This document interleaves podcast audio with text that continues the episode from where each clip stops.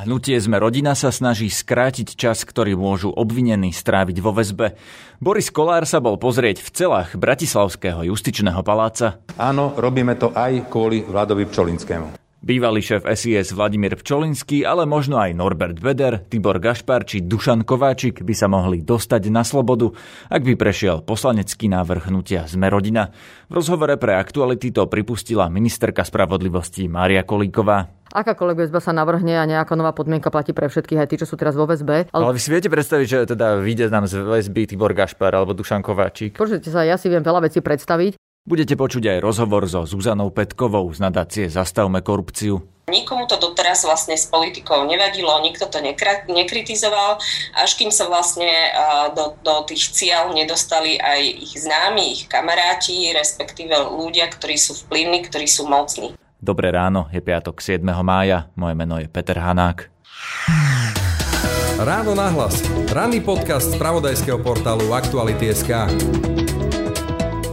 Predsedu parlamentu Borisa Kolára zaujímajú podmienky v celách slovenských väzníc. V stredu sa bol pozrieť v zrekonštruovaných priestoroch Bratislavského justičného paláca a chystá sa aj do nezrekonštruovanej väznice v Žiline. V takej Žiline v cele, ktorá môže byť, neviem, 3,5 metra, na jedného odsudeného není zásuvka. Chápete ma, tak jak tam môže mať človek televízor? Napríklad, nemá tam e, okno. Ešte viac ho vyrušuje dĺžka vyšetrovacej väzby, v ktorej sa medzi tým ocitol aj jeho nominant, dnes už bývalý šéf SIS Vladimír Pčolinský.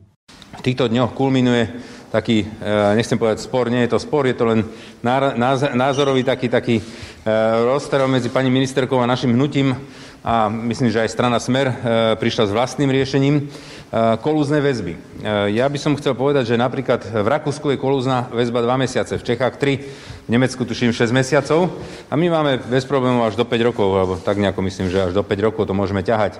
Budem veľmi rád, keď sa s pani ministerkou na konci dohodneme na jednom spoločnom návrhu zákona. Myslím si, že časové, v časovom obmedzení tam vieme nájsť reč. Teraz akurát prebiehajú rokovania možno na, na tom, že bavíme sa, aké výnimky tam budú, aké tam nebudú, čo to bude stiažovať alebo nebude to stiažovať tým vyšetrovateľom.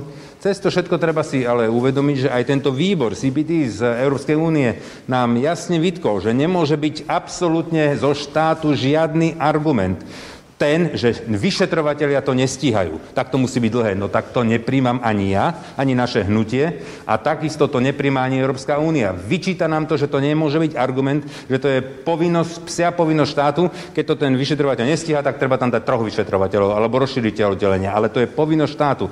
Toto musí ísť prospech človeka, lebo si treba uvedomiť, že tam sú v tých, prepačte mi to, ja to hovorím kopky, lebo 3 metra, 3,5 metra štvorcového na osobu, e, to sa nedá povedať, že to je hotelová izba ale tam sú ľudia, ktorí nie sú odsúdení. Treba sa na nich pozerať ako na nevinných a veľmi veľká časť z nich na konci je aj oslobodená. A teraz, kto vám vráti tú slobodu? Nikto. Dajú vám 50-60 eur a povedia prepáč. Ale tak to nestačí. To je zrujnovaný život, to je zničená rodina, to je zničená kariéra, to je veľakrát e, rozpadnuté manželstvo. To kto zaplatí? To kto zaplatí? To znamená, že my tu nám musíme dávať veľmi veľký pozor. Kto sa v tej kolúznej e, väzba ocitne, na ako dlho a za akých okolností pod akými e, dôkazmi a ťarchami. A toto my musíme upraviť, ale ja pevne verím, že sa s pani ministerkou dohodneme nakoniec na jednom spoločnom riešení, aby sme e, nevytvárali proste tu na nejaký rozkol vo vládnej koalícii.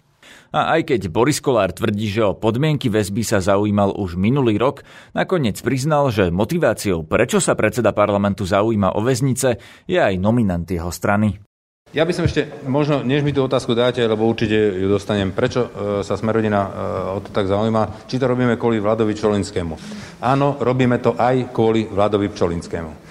Riaditeľ Sisky je tam dva mesiace a ešte zatiaľ nebol zbavený mlčanlivosti. Pre mňa je to nepripustné. Pre mňa je to nepripustné a nepochopiteľné. Pani, minister, pani prezidentka nám povedala, že okamžite ho zbaví mlčanlivosti, keď ju o to vyšetrovateľ požiada. Dodnes deň nepožiadal. V štúdiu mám ministerku spravodlivosti Máriu Kolikovú. Vitajte. Dobrý deň, ďakujem za pozvanie. Pani Koliková, aký je momentálny stav v tej veci okolo kolúznej väzby medzi vami a pánom Kolárom? Už ste na niečom dohodnutí? Um, sme by som povedala, že v takom veľmi intenzívnej komunikácii a aj sme sa stretli minulý týždeň, takže vlastne aj mi e, pán predseda parlamentu aj e, mi predstavil za sme rodina, že ako by si to predstavovali, že by sa upravil ten vládny návrh zákona, teda ten, ktorý je z dielne ministerstva spravodlivosti. A e, ja si viem predstaviť, by som povedala, že pri najmenšom v jednej časti, ktorú navrhol, aby, sme, aby sa zmenila konkrétne vlastne to, čo navrhol je, že aby sme riešili presnú lehotu, keď sa dá návrh na prepustenie z väzby, v ktorej sa má k tomu vyjadriť prokurátor a potom rozhodnúť sudca, to si myslím, že to je absolútne legitimné. A potom sme sa samozrejme rozprávali aj o tých lehotách, ktoré sú tu v tom jednom režime, keď je to tzv. domnienka o tom, že má niekto ovplyvňovať potenciálnych svetkov, aby sa to skrátilo ešte, aby to nebolo 5 mesiacov, prípadne to bol menší počet mesiacov, o tom sme sa rozprávali. Je pravdou, že v Českej republike sú 3 mesiace a potom sme sa rozprávali o tých výnimkách, ktoré vlastne neplatia pre túto krátku väzbu. No a kde sú teda tie rozdiely? Čo chce Boris Kolár a čo chcete vy a na čom ešte nie je dohoda? No, ja by som povedal, že Úplne sa nedá asi úplne porovnať ten, pardon, ten návrh pani poslankyne Hajšelová a ten vládny návrh zákona, lebo takto ani neprebiehajú tie debaty naše vzájomné. Takže možno je úplne zbytočné teraz akože úplne robiť porovnanie tých dvoch návrhov, hej, ako je, čo je zrejme na prvý pohľad. Viete, na to sa pýtam, že e, hovorí sa o tom, že to má byť nový koaličný spor. A teda, čo ano. je ten spor vlastne? Na čom ano. sa neviete dohodnúť? Či to má byť 3 mesiace, alebo 6 mesiacov, alebo či to má mať viacero režimov? No tak zase návrh pani poslankyne Hajšelová má tiež teraz 5 mesiacov. Ale tam napríklad, áno, môžem povedať, jedna z vecí, o ktorej sa debatuje, je, že uh, my sme navrhli výnimky aj z, tejto skrátené, z tohto skráteného režimu pre vymedzené trestné činy a rozprávame sa teraz o tom, že či tento rozsah tých vymedzených trestných činov je, uh, je ten správny a má na to sme rodinný názor. To znamená čo, že akú výnimku no my sme napríklad, my sme, napríklad dali, my sme tam dali aj trestné činy do životia, trestné činy, ktoré súvisia s terorizmom, potom sme tam dali organizované skupiny, zločinecké skupiny, že toto je skupina jednoducho trestných činov, pri ktorých by neplatil tento krátky režim. Pri ktorých by väzba bola dlhšia teda a je tam napríklad aj korupcia? No, uh, tak, no podľa toho, či by, či by bola spáchaná v, rám, v rámci organizovaného zločinu alebo zločineckej skupiny, takže v tom prípade by sa mohlo jednať aj o korupciu.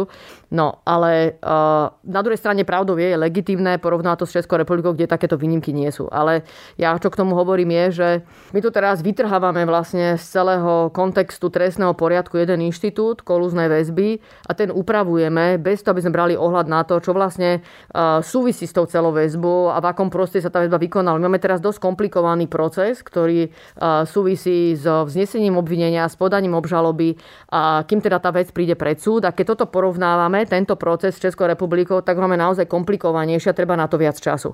Takže ja sa tu necítim, by som povedala, tak odvážna, ambiciózna, aby som išla naozaj plne podľa podľa tej predlohy, ktorá je v Českej republike, pretože jednoducho máme iný proces. A... Rozumiem, ale dohodnete no. sa nakoniec e, s tým Borisom Kolárom, alebo vidíte to tak, že oni budú presadzovať niečo a, a vy niečo iné, nakoniec možno úprimne, neprejde ani jedno. Jasné, úprimne, ja aj z ohľadom na to, čo sme si teraz spolu povedali, aj s Borisom Kolárom, tak sa chcem znovu o tom rozprávať aj so špeciálnym prokurátorom, aj s generálnym prokurátorom a ich si vypočuť. Uh, následne určite za tomu bude debata aj s Borisom Kolárom. Nebude z toho ďalšia koaličná kríza tak ja, ja mám snahu nerobiť žiadne koaličné krízy, ale hľadať dohody. Ale samozrejme, že tiež všetky dohody majú nejaké limity, tak tu pre mňa je limit, aby bol dosiahnutý účel trestného konania. Oni pokiaľ viem, chcú, teda poslankyňa Hajšelová zo Sme rodina, prepúšťať ľudí alebo skracovať tú lehotu väzby aj v prípade nie kolúznej, ale utekovej a pokračovacej väzby, teda pre ľudí, ktorí by mohli utiecť alebo pokračovať v trestnej činnosti a, a tam nesúhlasíte? Tam vytvrdíte, že vy chcete len kolúznu väzbu skracovať? Takto. V tom poslaneckom návrhu je je úvaha, že by sa mali vôbec skrácovať celkovo doby aj pre ostatné typy väzieb ako maximálne, to znamená skracujú sa tieto doby a ja sa musím priznať, že proste na to sa vôbec necítim teraz ako dostatočne legitímna. Podľa mňa na to treba naozaj vážnu debatu.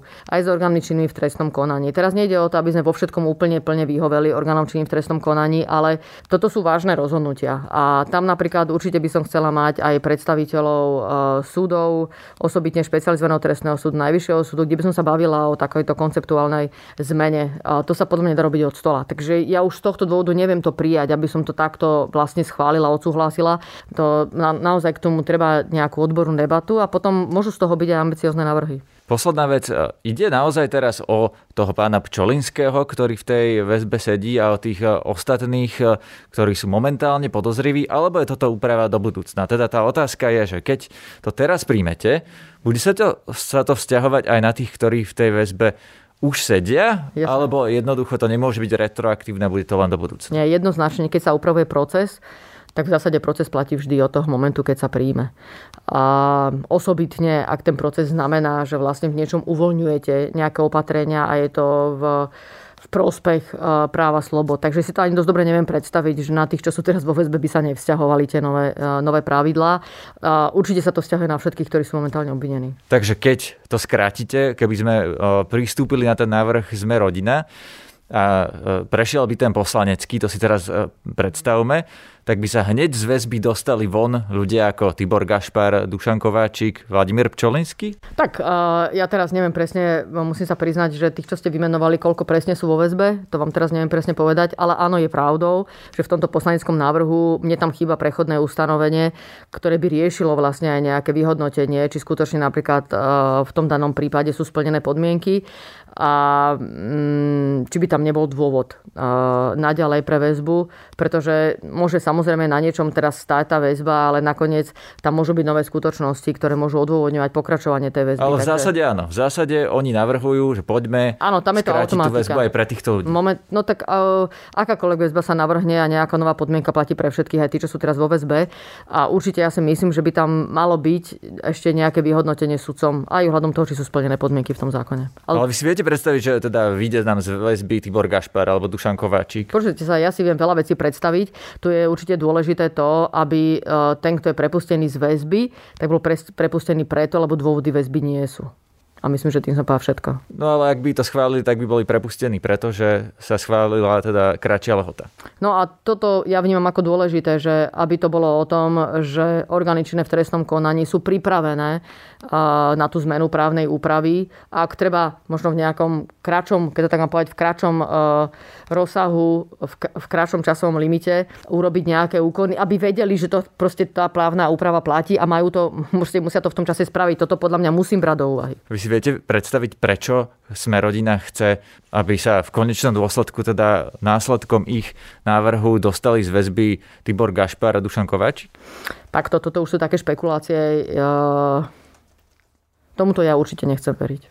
Tento rozhovor si môžete aj pozrieť ako video na našom webe. Ide o novinku. Takto vo videoformáte si ponovom budete môcť pozrieť viaceré naše podcastové rozhovory. Počúvate podcast Ráno na hlas. V tejto chvíli mám na linke cez jednu z aplikácií Zuzanu Petkovú z nadácie Zastavme korupciu. Vitaj. Dobrý deň. Pre teba som mal v štúdiu ministerku spravodlivosti pani Kolíkovú, ktorá pripustila, že ak by prešiel ten návrh e, z hnutia Sme rodina, tak by to v praxi znamenalo, že mnohí z tých e, prominentov, ktorí sú teraz e, vo väzbe, by sa dostali na slobodu. Pozeráš sa na to aj ty takto, že je možné, že nám Gašpar, Beder, Pčolinský výjdu na slobodu nie preto, že napríklad by už nemali byť vo väzbe, ale preto, že jednoducho sa zmení zákon? No, ja vnímam to, že, že napríklad teda pán Pčolinsky by sa určite z väzby dostal. Uh, tí ostatní, myslím si, že majú aj iné dôvody uh, väzby, teda nie len tú kolúznu, ale aj uh, iné. No, tu ti do toho ale hneď skočím, lebo poslankyňa Hajšolová navrhuje skracovanie lehôd aj pri tých ostatných dôvodoch. Teda aj keď napríklad ide o útekovú väzbu, že teda dotyčný hrozí, že by utiekol, alebo pokračovať, že by pokračoval v trestnej činnosti. Ona mi to pred dvomi týždňami mi zhruba potvrdila, že áno, aj tieto lehoty chce skracovať.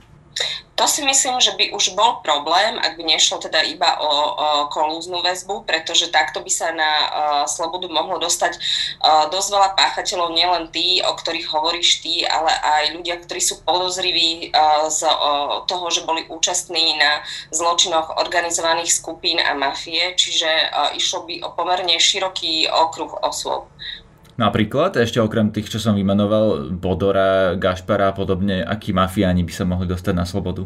Tak ja nemám presne zmapované, kto koľko sedí vo väzbe, čiže uh, neviem, neviem ti teraz takto z hlavy povedať, že kto všetko. Uh, ja vnímam to, že na Slovensku je tá väzba naozaj dlhá, aj kolúzna väzba, ale myslím si, že keby to chceli uh, politici naozaj úprimne riešiť, tak to riešia v iný čas a iným spôsobom.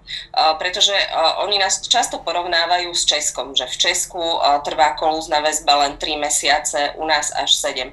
Ale treba povedať, že Česi majú aj iný trestný poriadok. To znamená, že tamto prípravné konanie uh, trvá oveľa kratšie. U nás sa vyšetrovateľia stiažujú, že náš trestný poriadok je veľmi skostnatený a na to, aby niekoho dostali pred súd, potrebujú svetka vypočuť opakovane aj niekoľkokrát, niekoľkokrát musia opakovať tie úkony. A preto sa ten čas od vtedy, keď niekoho zadržia ako podozrivého, kým ho obvinia a kým ho dostanú pred súd, neumerne predlžuje. V Čechách je napríklad táto doba krátšia. Čiže ja si myslím, že by sa mal riešiť celý tento komplex problémov, aby tá spravodlivosť bola rýchlejšia, aby sa jednoducho títo ľudia skôr dostali, dostali pre súd, ktorý by spravodlivosť hodnotil, či sú viny alebo nie. Keď si vezmeme napríklad uh, najdlhšie zrejme 13 mesiacov sedí uh, v kolúznej väzbe uh, Kičura, šéf správy štátnych hmotných rezerv. Uh, ja sama by som už tiež očakávala, že uh, by napríklad v jeho prípade mala byť obžaloba na súde a súd by mal uh, povedať, že či je vinný alebo nie. No, tu sa ťa práve opýtam, že prečo to tak dlho trvá? Prečo uh, Kičura vo väzbe teda už 13 mesiacov, čo napríklad uh, v susednom Česku by teraz netrúfnem si povedať, že nebolo možné, lebo viem, že tam za určitých podmienok je možné tiež predlžovať tú e, väzbu, ale prečo to tak dlho trvá? Sú naozaj naši policajti pomalší, alebo je to tým, čo si povedala, že ten trestný poriadok je taký, že musia opakovane vypočúvať tých istých svetkov, alebo máme málo policajtov, e, ktorí by vyšetrovali takéto trestné činy, alebo čím to je? Hovorím, ide o komplexný problém. Je to jednak problém tejto zdlhavosti konania, potom je tu problém naozaj to, že pri niektorých skutkoch sú to závažné, aj pri teda tých korupčných a ekonomických, sú to závažné skutky, ktoré niekedy sa objasňujú aj dlhšiu dobu. A tretia vec je tá, ktorú si už naznačil, že naozaj naša policia je vlastne po tom rozvrate, ktorý tu nastal, po tom, čo vlastne uh, jej čelní predstavitelia sú tiež, bývalí čelní predstavitelia sú tiež stíhaní. Odišlo uh, za minulej éry kopec schopných policajtov um, radšej teda do, do dôchodku, ako by mali ďalej pokračovať v práci, pretože boli na nich tlaky. Tak tá policia stále vlastne je personálne poddimenzovaná. Hlavne to vidíme na takých oddeleniach, ktoré sa venujú zložitým ekonomickým nejakým podvodom a kde eh, je potrebná nejaká analýza a nejaká väčšia, väčšia expertíza. A tu ti do toho zase skočím, prepač, lebo uh, zase iné dáta hovoria, že Slovensko nemá tak málo policajtov, že sú krajiny, ktoré majú oveľa menej, také Fínsko má trikrát menej policajtov ako Slovensko, tak moja otázka je, či nie sú len zle rozdistribuovaní, či ich nie je priveľa na cestách alebo priveľa na nejakej drobnej kriminalite, či priveľa policajtov nenaháňa ľudí, ktorí majú 2 gramy marihuany. Ako sa na toto pozeráš? No, otázka je trefná a chýbajú nám naozaj hlavne tí e, špecialisti na NAKE a konštatuje to nakoniec aj samo ministerstvo vnútra, ktoré do toho plánu obnovy e, dalo vlastne, e, ven, ide venovať mnoho eurofondov, ktoré sem pritečú v rámci plánu obnovy a rozvoja, tak ide venovať presne na toto. Chce vybudovať nové analytické centrum napríklad, ktoré by vlastne pomáhalo policajtom vyšetrovať pranie špinavých peňazí a toky týchto peňazí vlastne cez Slovensko. A samo ministerstvo vnútra si priznáva, že máme v, to, v tejto oblasti veľké rezervy. Napokon to konštatovala aj pravidelná správa, že Slovensko je, pokiaľ ide o, o pranie špinavých peňazí krajinou, kde sa tu vlastne týmto páchateľom darí práve preto, že, že nevieme dosledovať tieto finančné toky a zložité operácia, machinácia a rozkryť zložitejšie schémy. Takže podľa teba by sa tá väzba mala skracovať, až keď sa vyriešia tieto problémy? Lebo toto, čo hovoríš, to môžu byť problémy ktorých riešenie bude trvať roky, lebo predsa len vycvičiť uh, takého policajta, ktorý bude rozmieť ekonomickej trestnej činnosti, bude vedieť ju dokázať, bude v nej lepší ako tí podvodníci, ktorí sa tomu venujú vlastne celý svoj život, to bude asi chvíľku trvať. To nepochybne áno. Ja si myslím, môj osobný názor je, že naozaj väzba uh, by mala trvať len uh, po tú dobu, aká je nevyhnutná, že uh, ide o vážny zásah na obmedzenie práva osoby, ktorá ešte teda nie je jej dokázaná žiadna vina. Čiže ja nie som za nejako drakonicky dlhú väzbu, ale myslím si, že by sa to nemalo riešiť ad hoc iba ako jeden čiastkový problém, ale minimálne by sa mali politici alebo tí, ktorí majú teda chuť meniť legislatívu v tejto oblasti, pozrieť na trestný poriadok a na to, že ako sa dá jednoducho zrýchliť to konanie tak, aby boli aj zachované práva obvinených, ale aj aby policajti mohli rýchlejšie dokazovať a objasňovať tie skutky tak, aby nemuseli vlastne tráviť tí obvinení či už v kolúznej, preventívnej alebo inej väzbe dlhú dlhú dobu a aby tie prípady išli rýchlejšie pred súd. No to vlastne ministerka Kolíková sľubuje, že na ten trestný poriadok sa pozrie, ale hovorí, že to bude tiež trvať dlhší čas, lebo o tom musí debatovať s odborníkmi, s ľuďmi z prokuratúry, zo súdov, hovorila o najvyššom súde, hovorila o špecializovanom trestnom súde. Takže toto asi nebude jednoduché. My vieme, že keď sa takáto komplexná rekodifikácia, to asi nebude, lebo tá bola e, nedávno relatívne, z pohľadu histórie teda e, nedávno, ale bude to určite trvať koľko? Rok, dva, kým takéto problémy sa vyriešia. A moja teda otázka na teba je, dovtedy by mali sme mať takúto dlhú väzbu, dovtedy by sme to nemali riešiť? No, ja vnímam ako kompromisný ten návrh, ktorý dalo ministerstvo spravodlivosti. Neviem, či sa medzi časom nejako menil, ale vlastne to navrhovalo také dva režimy. Jeden, že by vlastne tá skrátená kolúzna väzba 3 mesiace bola pri takých tých nie až veľmi závažných trestných činoch a tá, ten strop tých 7 mesiacov by bol pri tých organizovaných skupinách a pri tých akože ťažších trestných činoch a zároveň aj ak by teda vlastne bolo jasné, že, že ten človek sa pokúsil už v minulosti ovplyvňovať, uh, ovplyvňovať svetkov.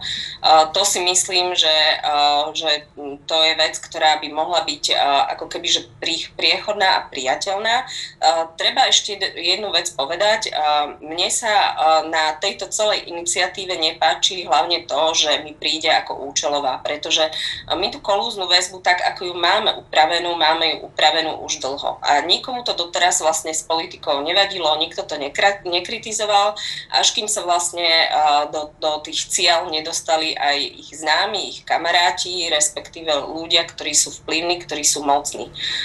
Doteraz vlastne tá kolúzna väzba platí už niekoľko, niekoľko rokov a ja ju nevnímam ani ako taký veľmi akutný problém, že by sa teraz na tom mala hádať koalícia, pretože z takých posledných údajov asi zhruba spred dvoch týždňov, čo som si vyžiadala zo zboru väze väzenskej justičnej správe, správy uh, mi prišiel údaj, že v čisto kolúznej väzbe sedí len 10 ľudí. Uh, ďalší... tí ostatní sú v tých kombinovaných, že majú tam teda aj kolúzny dôvod, že je, ovplyvňovali aj môžu tiec. To je nejakých 150 ľudí v súčasnosti. Ja to nechcem samozrejme, že marginalizovať, ale vlastne ne, nevnímam to až ako taký akutný problém, že, e, že by teda sa na tom mali sporiť e, dve strany koalície a hroziť nejakou koaličnou krízou. Ak chcete o tejto téme viac kontextu a informácií, môžete si vypočuť ešte dlhší a širší rozhovor s ministerkou Máriou Kolíkovou, ktorý urobil herec Juraj Kemka v našom ľahkom podcaste, ktorý pripravujeme v spolupráci s nadáciou Zastavme korupciu.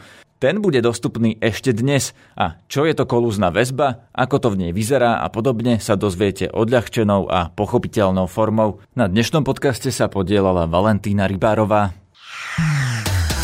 Všetky podcasty z pravodajského portálu Aktuality.sk nájdete na Spotify a v ďalších podcastových aplikáciách.